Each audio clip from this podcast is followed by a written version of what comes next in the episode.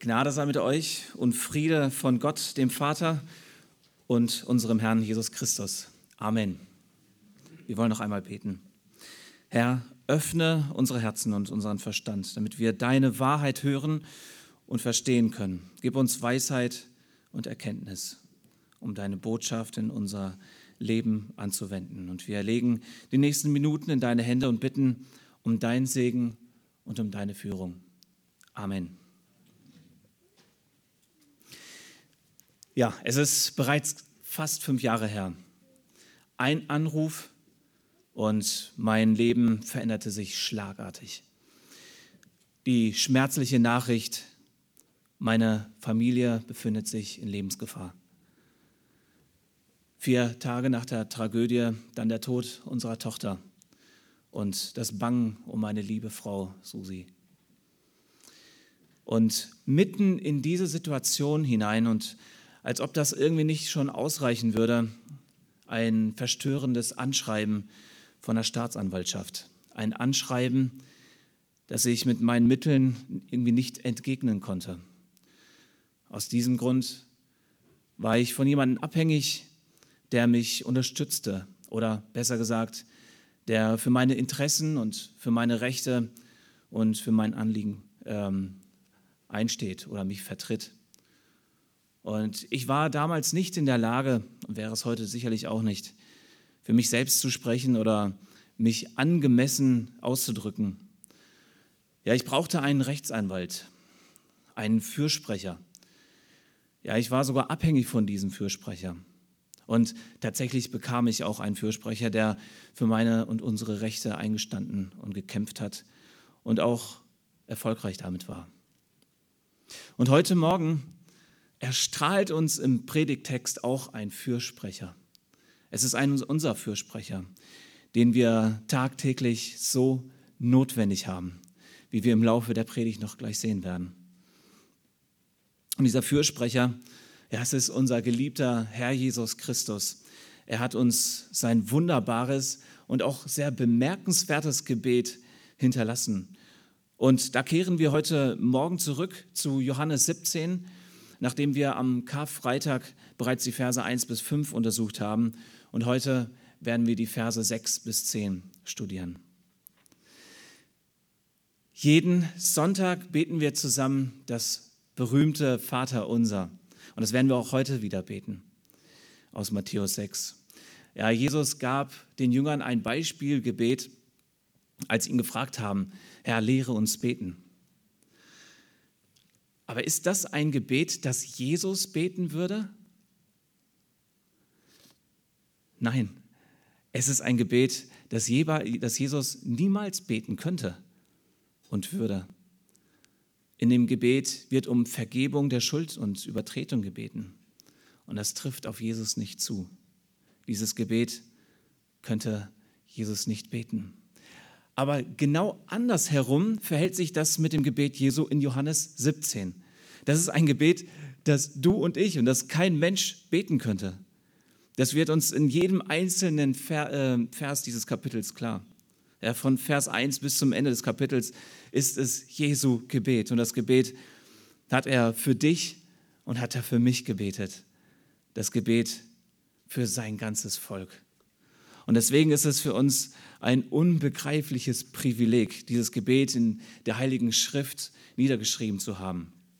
Ja, hier bekommen wir die einzigartige Gelegenheit zu hören, was Jesus für dich und für mich auf seinem Herzen getragen hatte. Jesus betete diese Worte in den Freitagmorgen hinein, mitten in der Dunkelheit, in der Nacht, als die Jünger zum Garten Gethsemane gingen, dort, wo unser Jesus versucht wurde und auch der Versuchung widerstand. Und im Anschluss wurde Jesus von einer Menschenmenge verhaftet. Und ihr wisst es, Judas war es, der die Menschenmenge zu Jesus äh, geführt hat und brachte. Also es sind die letzten Stunden vor dem Kreuz und in diesen Stunden betet er dieses Gebet. Jesus hat sich in den letzten Stunden vor seinem Tod sehr, sehr viel Zeit genommen, um den Jüngern viele Verheißungen mit auf den Weg zu geben. Ja, er lehrte die Jünger, als sie das Passafest feierten und als er das Abendmahl einsetzte, als er sie ähm, das Obergemach verließen und durch Jerusalem hinaus zum Garten Gethsemane ging. Und wisst ihr, welche Verheißungen Jesus ihnen mit auf den Weg gegeben hatte? Es waren Verheißungen des Friedens, Verheißungen der Freude. Es waren Verheißungen des Friedens, aber auch waren es Verheißungen der Verfolgung und des Todes. Und Jesus hat ihnen aber auch verheißen, dass der Heilige Geist kommt. Und der Heilige Geist wird ihnen alle Verheißungen erfüllen, die unser Herr Jesus gegeben hatte. Und jetzt in Kapitel 17 betet er, dass Gott der Vater all diese Verheißungen erfüllt. Er betet, dass Gott der Vater die Seinen in den Himmel bringt. Dies sind die letzten Worte Jesu an die Elf, bevor er stirbt. In Vers 6 beginnt er für die elf Jünger zu beten und schlagt mit mir gerne Johannes 17 auf, Vers 6 bis 10. Ich habe deinen Namen den Menschen offenbar gemacht, die du mir aus der Welt gegeben hast. Sie waren dein und du hast sie mir gegeben und sie haben dein Wort bewahrt. Nun erkennen sie, dass alles, was du mir gegeben hast, von dir kommt. Denn die Worte, die du mir gegeben hast, habe ich ihnen gegeben und sie haben sie angenommen und haben wahrhaft erkannt, dass ich von dir ausgegangen bin und glauben, dass du mich gesandt hast. Ich bitte für sie. Nicht für die Welt bitte ich, sondern für die, welche du mir gegeben hast, weil sie dein sind. Und alles, was mein ist, das ist dein. Und was dein ist, das ist mein. Und ich bin in ihnen verherrlicht. Sind das nicht wunderbare und herrliche Worte Jesu? Für wen betet hier äh, Jesus in diesen Versen? Er betet für seine Jünger. Und dabei fällt auf, dass Jesus in Vers 6a und Vers 9 bis 10 das souveräne göttliche Handeln sowie seine Fürsprache bei der Errettung der Jünger hervorhebt und dann in Vers 6b und 8 die Reaktion der Jünger auf Gottes Ruf beschreibt. Ja, und zusammenfassend können wir sagen, dass wir hier erfahren, wie Gottes Plan für den Glaubensweg der Jünger aussieht. Oder allgemeiner gesagt, wie Gottes Plan für unseren, für deinen und für meinen Glaubensweg aussieht. Und das ist auch die Überschrift dieser Predigt. Gottes Plan für unseren Glaubensweg. Hier in diesen Versen werden wir mit dem Zusammenspiel des großen Geheimnisses der göttlichen Souveränität und der menschlichen Verantwortung konfrontiert. Und es wird hier in seiner Schönheit und in seiner Einfachheit, aber auch in seiner Tiefe dargestellt. Und so heißt unser erster Punkt für heute Gottes souveräne Handeln. Ja, Gottes Plan für unseren Glaubensweg ist erstens Gottes souveräne Handeln. Vers 6.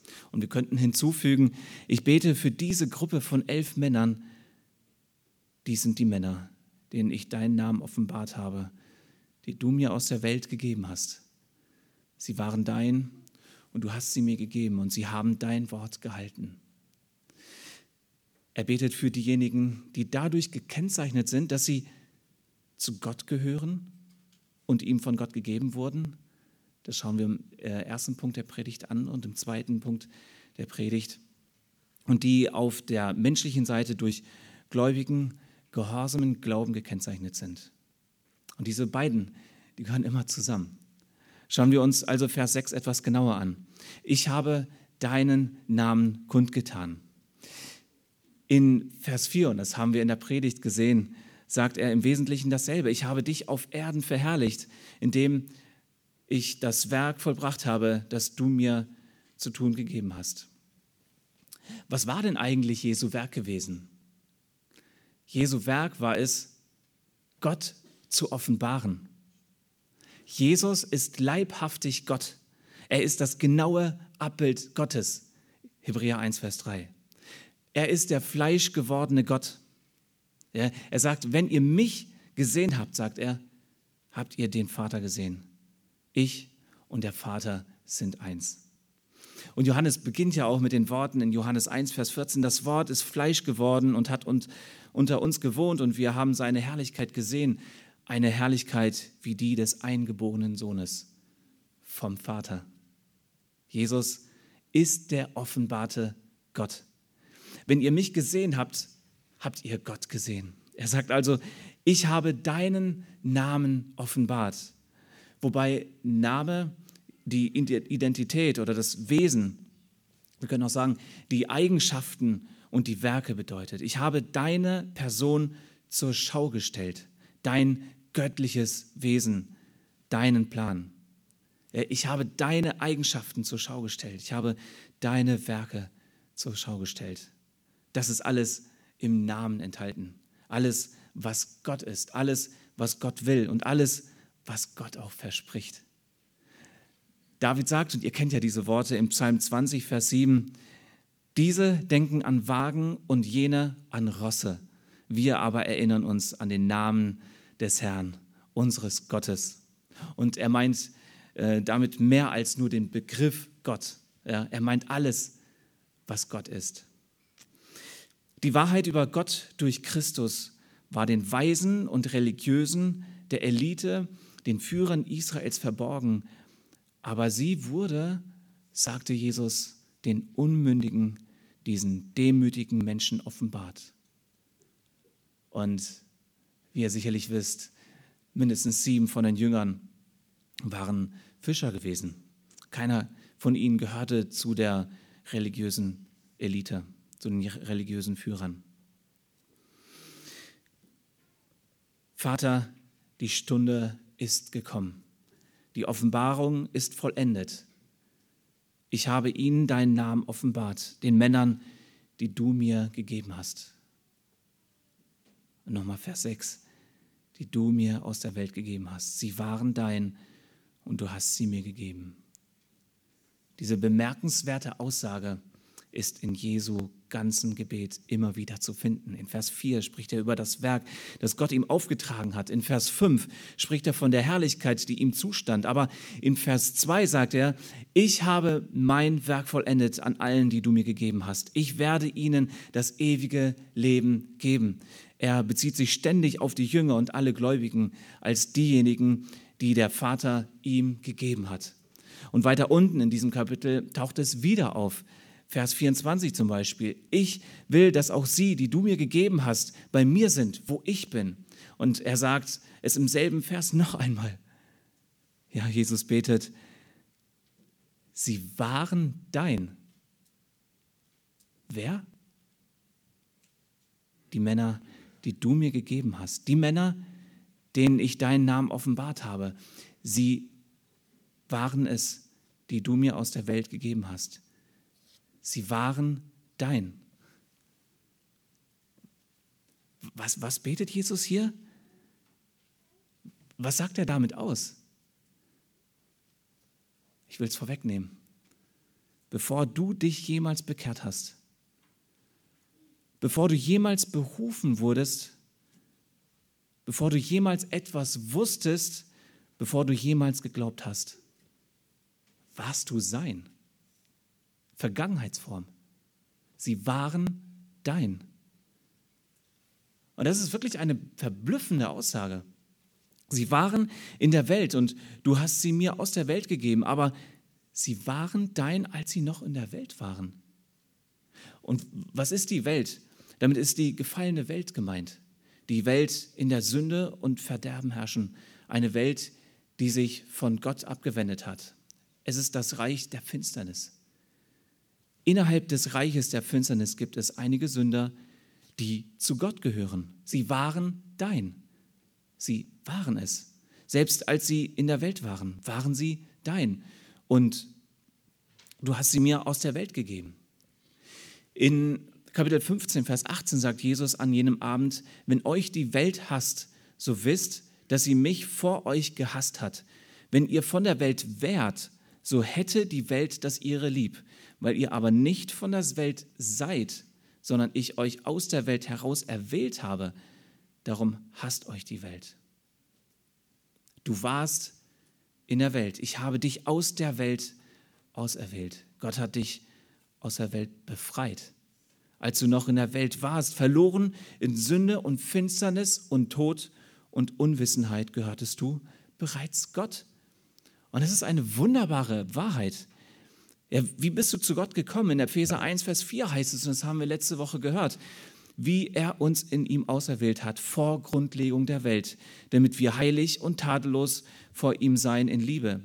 Und in Kolosser 3, Vers 12 heißt es, wir sind die von Gott auserwählten, heilig und geliebt. Und zurück zu Epheser 1, 5 und 6. Er hat uns vorherbestimmt zur Sohnschaft für sich selbst durch Jesus Christus nach dem Wohlgefallen seines Willens, zum Lob der Herrlichkeit seiner Gnade, mit der er uns begnadigt hat, in dem Geliebten. Und in Vers 11 führt Paulus dann weiter fort, in ihm, in welchem wir auch ein Erbteil erlangt haben, die wir vorherbestimmt sind, nach dem Vorsatz dessen, der alles wirkt nach dem Ratschluss seines Willens, damit wir zum Lob und seiner Herrlichkeit dienten, die wir zuvor auf den Christus gehofft haben. Gott hat also zu seiner eigenen Herrlichkeit eine unbeeinflusste Wahl getroffen. Er hat einige Menschen auserwählt und sie gehören ihm, auch wenn sie noch nicht gerettet sind. Sie wurden zur Rechtfertigung vorherbestimmt. Sie wurden zum Himmel vorherbestimmt, weil sie von Gott auserwählt wurden. Und in 2. Thessalonicher 2, Vers 13 sagt Paulus, wir, wir aber sind es Gott schuldig, alle Zeit für euch zu danken, vom Herrn geliebte Brüder, dass Gott euch von Anfang an zur Errettung erwählt hat. Diejenigen, die an den Sohn Gottes glauben, diejenigen, die den Dienst Jesu angenommen haben und an ihn glauben, haben das getan, weil sie zu Gott gehören. Sie waren schon immer von Gott auserwählt. Sie gehörten Gott, bevor es eine Schöpfung gab. Und schon ein paar Monate früher machte Jesus den Jüngern klar, dass jeder, der zum Heil kommt, ein Geschenk des Vaters ist. Johannes 6, Vers 37, auch diese Worte, die kennt ihr. Alles, was mir der Vater gibt, wird zu mir kommen. Und wer zu mir kommt, den werde ich nicht hinausstoßen. Und Vers 39, und das ist der Wille des Vaters, der mich gesandt hat, dass ich nichts verliere von allem, was er mir gegeben hat, sondern dass ich es auferwecke am letzten, letzten Tag. Und Vers 40, das ist aber der Wille dessen, der mich gesandt hat, dass jeder, der den Sohn sieht und an ihn glaubt, ewiges Leben hat. Und ich werde ihn auferwecken am letzten Tag. Und Vers 44 führt Jesus fort. Niemand kann zu mir kommen, es sei denn, dass ihn der Vater zieht, der mich gesandt hat. Und ich werde ihn auferwecken am letzten Tag. In der gesamten Menschheitsgeschichte gibt es Menschen, die als Sünder in die Welt hineingeboren werden die von der Sünde verschlungen werden, die geistlich tot sind, die blind sind und unwissend sind. Aber sie gehören Gott. Und zu Gottes Zeit holt er sie aus der Welt heraus. Dann werden sie zu Liebesgaben für seinen Sohn. Der Vater wählt aus, der Vater gibt, der Sohn empfängt, der Sohn bewahrt, und der Sohn richtet auf und niemand geht von ihnen verloren. Und diese wunderbare biblische Wahrheit gibt dir, wenn du gläubig bist, und mir echte Gewissheit. Wir dürfen sicher wissen, dass wir ewiges Leben haben durch Jesus Christus und nicht aufgrund unserer Werke gerechtfertigt sind. Wenn du im Alltag der Versuchung einmal mehr nicht widerstehst, du beispielsweise bei der Kindererziehung einmal mehr sehr ungeduldig geworden bist, dann gib dir Gott Hoffnung. Er möchte dir vergeben und dein Herz verändern. Aber wir wissen aufgrund dieser biblischen Wahrheit, du bist und bleibst Gottes Kind.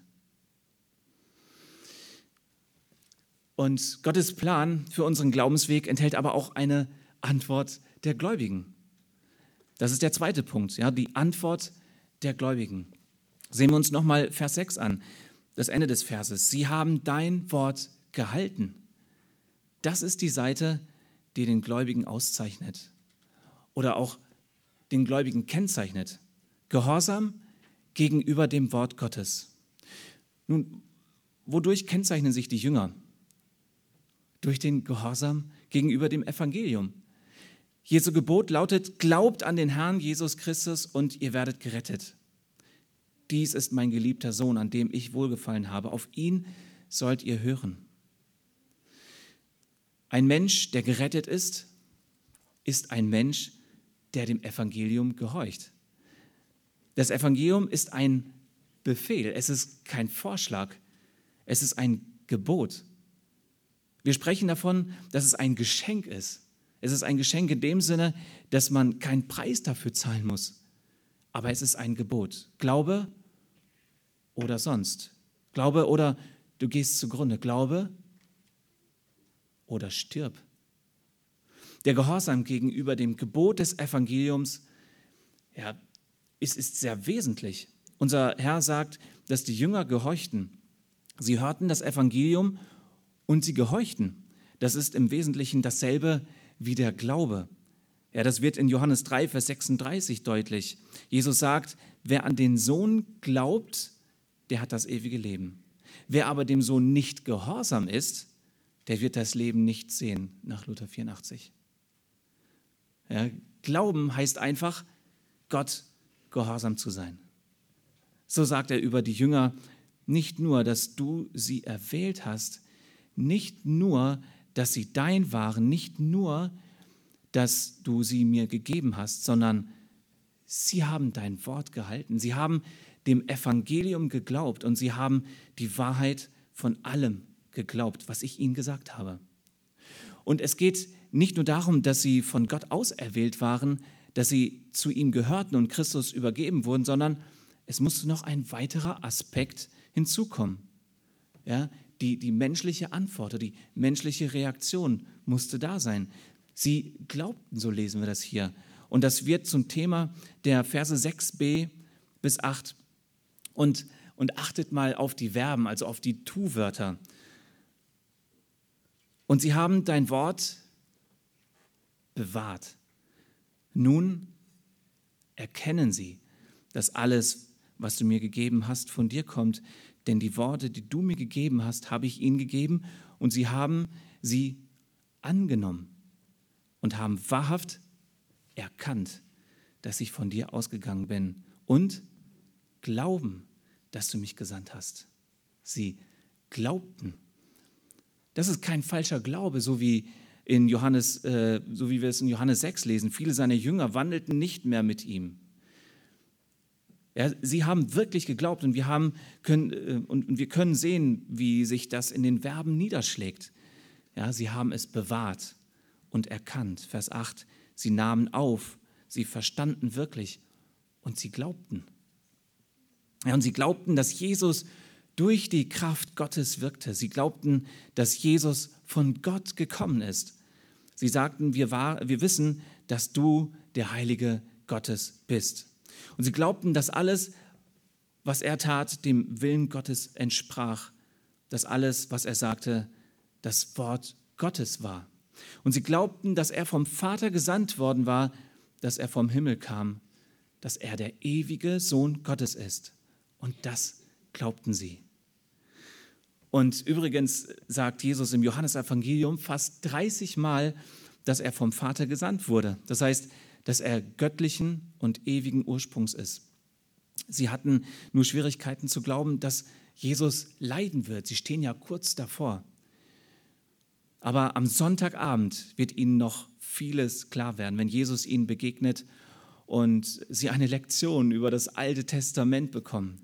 Ja, dass er leiden musste, um aufzuerstehen und dann verherrlicht zu werden. Aber sie hatten einen wahren Glauben bis hin zu all dem, was Christus sie gelehrt hatte.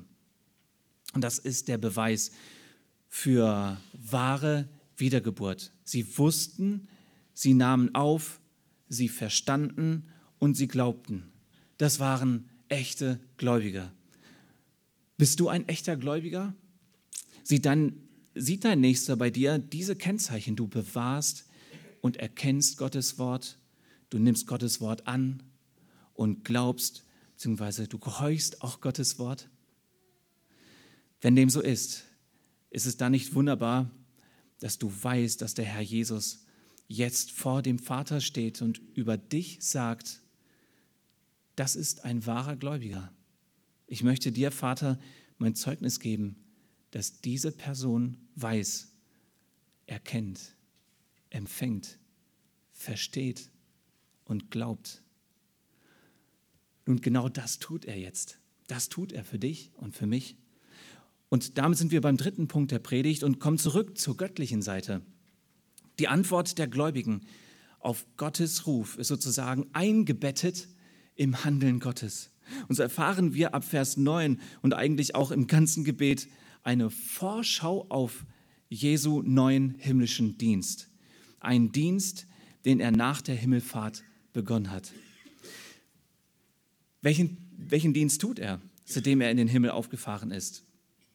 Es ist ein Dienst der Fürbitte, des Fürsprechers. Ja, das Bild am Anfang vom Rechtsanwalt ähm, als mein Fürsprecher ist nur ein sehr, sehr schwaches Bild dafür, was Jesus jetzt tut. In Gottes Plan für unseren Glaubensweg ist Jesus als Fürsprecher ein ganz, ganz wesentlicher Aspekt. Und so heißt unser dritter Punkt, Jesus als Fürsprecher. Und wir lesen in den Versen 9 bis 10, ich bete für die, die glauben. Sie haben erkannt, dass alles, was du mir gegeben hast, von dir ist. Sie wissen, dass ich von dir gekommen bin, dass alles von dir ist. Ich bitte für sie. Ich bete nicht für die Welt. Ich bete für die, die du mir gegeben hast, denn sie sind dein. Und alles, was mein ist, ist dein. Und dein ist mein. Und ich bin in ihnen verherrlicht worden. Jesus ist nun der große hohe Priester der Fürsprecher zwischen seinem Volk und Gott. Er tritt für sein Volk vor Gott ein. Sein Werk der Fürbitte wird oft übersehen. Ja, Christus ist gestorben, um unsere Sündenschuld zu bezahlen. Aber noch wichtiger ist, dass er lebt, um uns zur Herrlichkeit zu bringen. Sein Werk der Fürbitte ist das herrlichere Werk. Um das Bild aus dem Hebräerbrief zu verwenden, als Aaron, und Aaron war ja auch ein Hohepriester gewesen, als Aaron hat er sein Blut vergossen, aber als Melchisedek lebt er jetzt, um sein Werk fortzusetzen.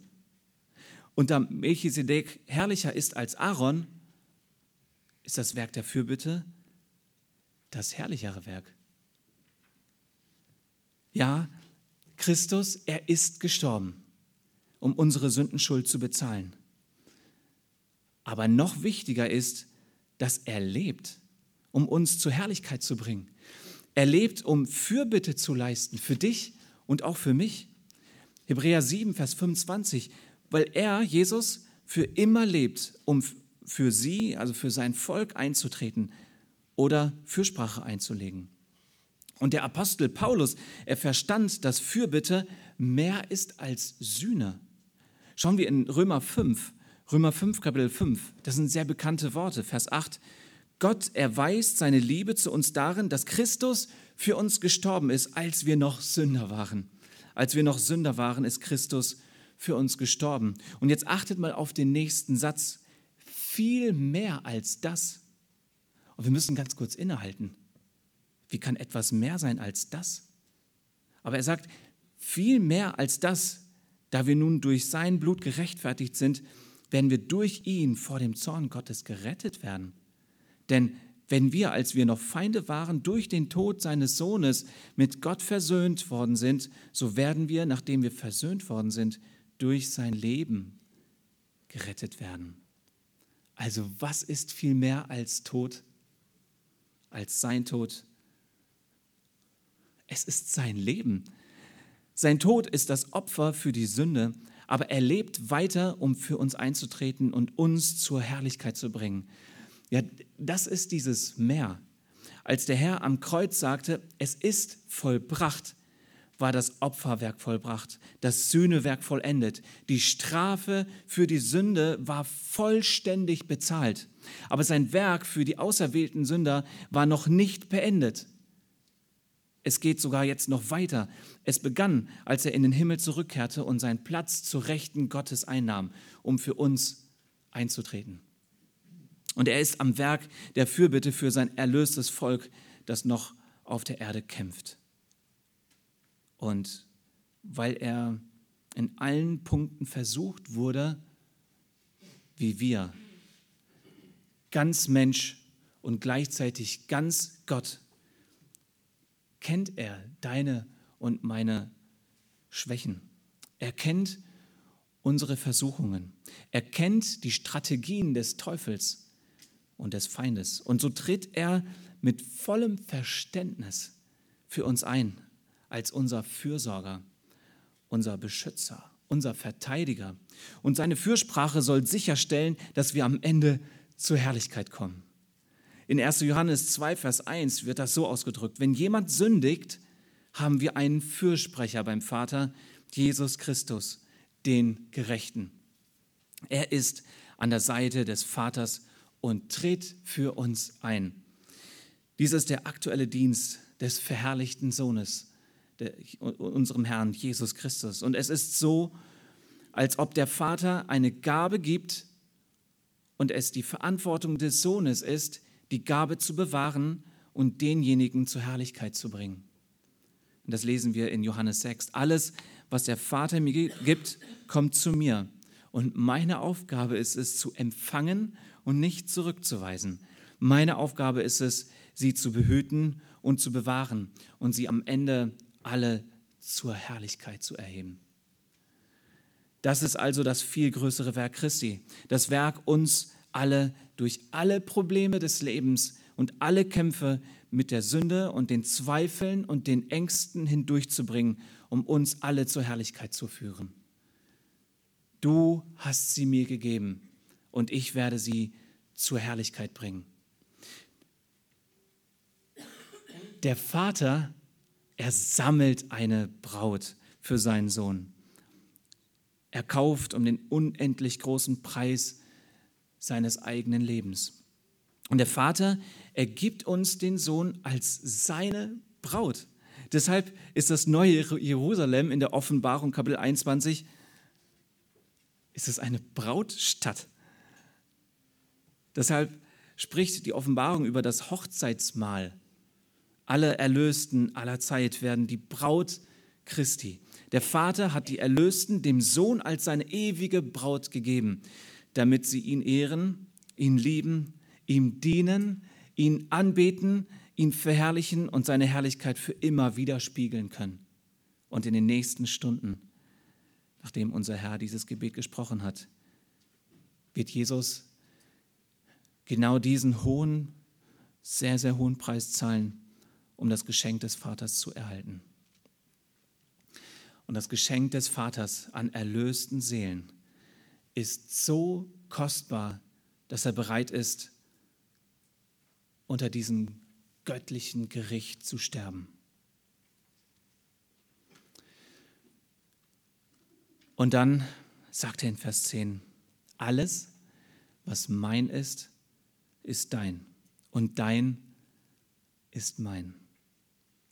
Was meint unser Herr damit? Luther, er schrieb dazu Folgendes.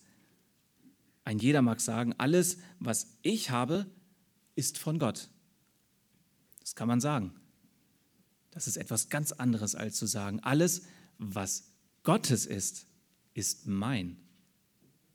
Luther sagte, das ist viel größer, als es umzudrehen und zu sagen, alles, was dein ist, ist mein. Äh, das kann kein Geschöpf vor Gott sagen. Aber Jesus, er konnte es sagen. Das ist genau das, was er sagt. Jesus ist Gott. Ich bin Gott. Und dann, ich bin in ihnen verherrlicht worden. Was für eine Verwandlung von Sündern aus Satans Reich der Finsternis. Er spricht nicht vom Himmel, sondern sagt, meine Herrlichkeit ist schon jetzt, ist bereits in ihnen. Meine Herrlichkeit leuchtet bereits durch sie. Sie sind mein, sie sind dein.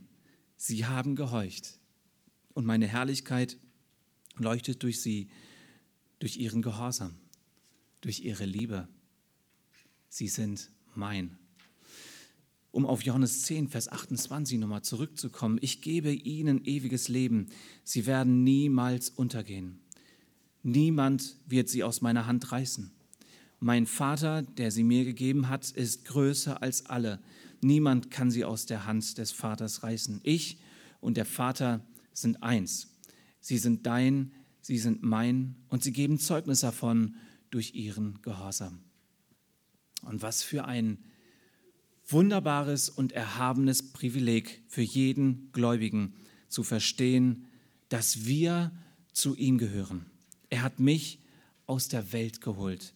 Er hat mich gerettet. Er hat mir das Leben geschenkt. Er hat seine Herrlichkeit in mich hineingelegt. Er hat mich befähigt, an die Wahrheit zu glauben und wie Petrus in 1. Petrus 4 sagt, ich diene ihm, ich diene ihm zu seiner Herrlichkeit. Wer redet, der tue es als einer, der die Worte Gottes redet. Wer dient, der diene aus der Kraft der Vorräte Gottes. Und jetzt, damit in allem Gott verherrlicht werde. Durch Jesus Christus, dem die Herrlichkeit und die Herrschaft gehört. Von Ewigkeit zu Ewigkeit. Amen. So leben wir hier zur Ehre des Herrn. Und der Herr, der immer für uns eintritt, bringt uns eines Tages zur vollen Herrlichkeit in der Ewigkeit. Ich komme zum Schluss. Wir alle wissen, was mit den Elf geschah. Als Jesus verhaftet wurde, verstreuten sich ja die Jünger vor Angst. Ihr Glaube wurde erschüttert. Ihre Herzen waren sehr betrübt. Aber obwohl Jesu Leiden unendlich viel größer ist als die Leiden der Jünger, betet er für die Jünger.